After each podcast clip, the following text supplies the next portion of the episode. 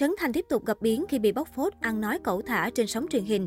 Chuyện gì đây? Mới đây sau khi tập 14 chương trình Rap Việt mùa 2 được phát sóng, Trấn Thành bất ngờ bị chỉ trích trên một nhóm có hơn 200.000 thành viên bởi cách dẫn chưa chuyên nghiệp khi dùng từ chưa chuẩn thu hút được sự quan tâm của khán giả. Theo đó, bài viết này cho biết trong tập 14 Rap Việt mùa 2, tiết mục tham gia của thí sinh BRT nói về người bố, vốn đã mất và trước đây là một thủy thủ xa gia đình.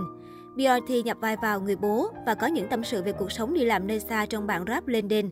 Tuy nhiên, khi kết thúc chương trình, Trấn Thành lại giới thiệu rằng bố của thí sinh BRT là một thuyền nhân chứ không phải là một thủy thủ. Bài viết này chỉ ra đây là lỗi sai nghiêm trọng của Trấn Thành khi thuyền nhân là cụm từ chỉ nhóm người nhập cư bất hợp pháp, xin tị nạn tại một quốc gia khác. Tiếng Anh là boat people.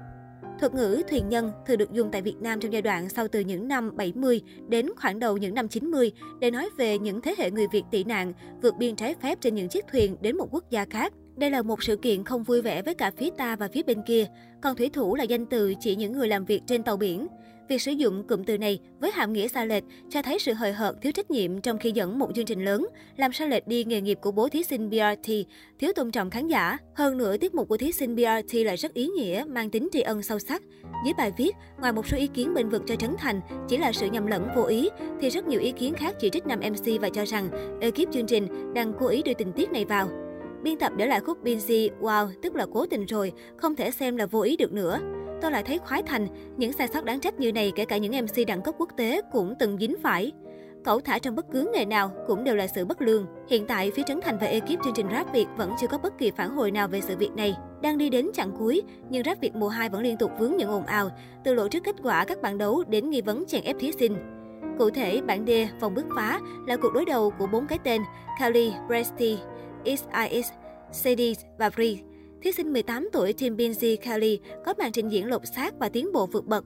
Chiến thắng ba đối thủ còn lại và trở thành học trò duy nhất của Binzi bước vào chung kết cho đến thời điểm hiện tại. Kelly thuyết phục phần đông khán giả nhưng bên cạnh đó vẫn có những ý kiến trái chiều cho rằng nữ rapper không làm tốt bằng Bree, Tim Wowie.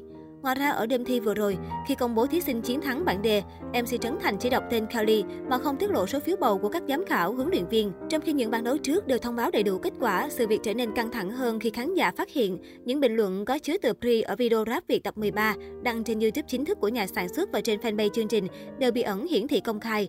Điều này khiến nhiều người đặt ra nghi vấn, phải chăng thí sinh đội Huawei đang bị chèn ép, kết quả đêm thi có thực sự chính xác hay không? Kelly đứng trước bão dư luận, nhận nhiều bình luận chỉ trích trên mạng xã hội. Một số khán giả cho rằng Kali mua giải để được vào chung kết, mặc dù chưa biết thực hư ra sao.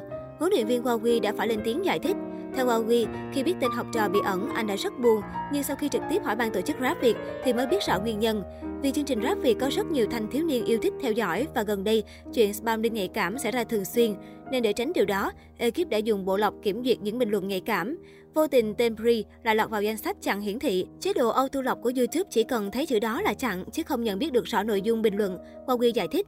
Huawei nói thêm, vì sự cố trớ trêu này mà Pri vô tình mất cơ hội được nhắc tên khi chương trình vừa phát sóng thu hút người xem và nam rapper đã bấn loạn đến mức có ý định đổi nghệ danh vì không hiểu bản thân đã làm gì sai. Sự cố này khiến cộng đồng mạng dậy sóng, suy nghĩ sai về việc rap Việt cố tình dàn xếp kết quả, dẫn đến nhiều bình luận kích động, tấn công Kali. Nên Huawei quyết định lên tiếng đính chính để công sức của các thí sinh không bị chối bỏ. Bên cạnh đó, năm huấn luyện viên cũng tiết lộ kết quả bảng D mà trước đó không được lên sóng. Huawei cho biết, Kali nhận 3 phiếu, Sitai 2 phiếu và Free 1 phiếu. Thí sinh 18 tuổi của team Binzi vì áp lực dư luận nên cũng phải lên tiếng khẳng định mình không mua giải và công bố số phiếu bầu giống với thông tin Huawei tiết lộ. Ngay sau đó, những bình luận chứa từ free cũng đã được mở lại. Tuy nhiên, cộng đồng mạng cho rằng nhà sản xuất rap Việt thiếu chuyên nghiệp, làm việc không rõ ràng, chậm chạp, gây ảnh hưởng đến thí sinh.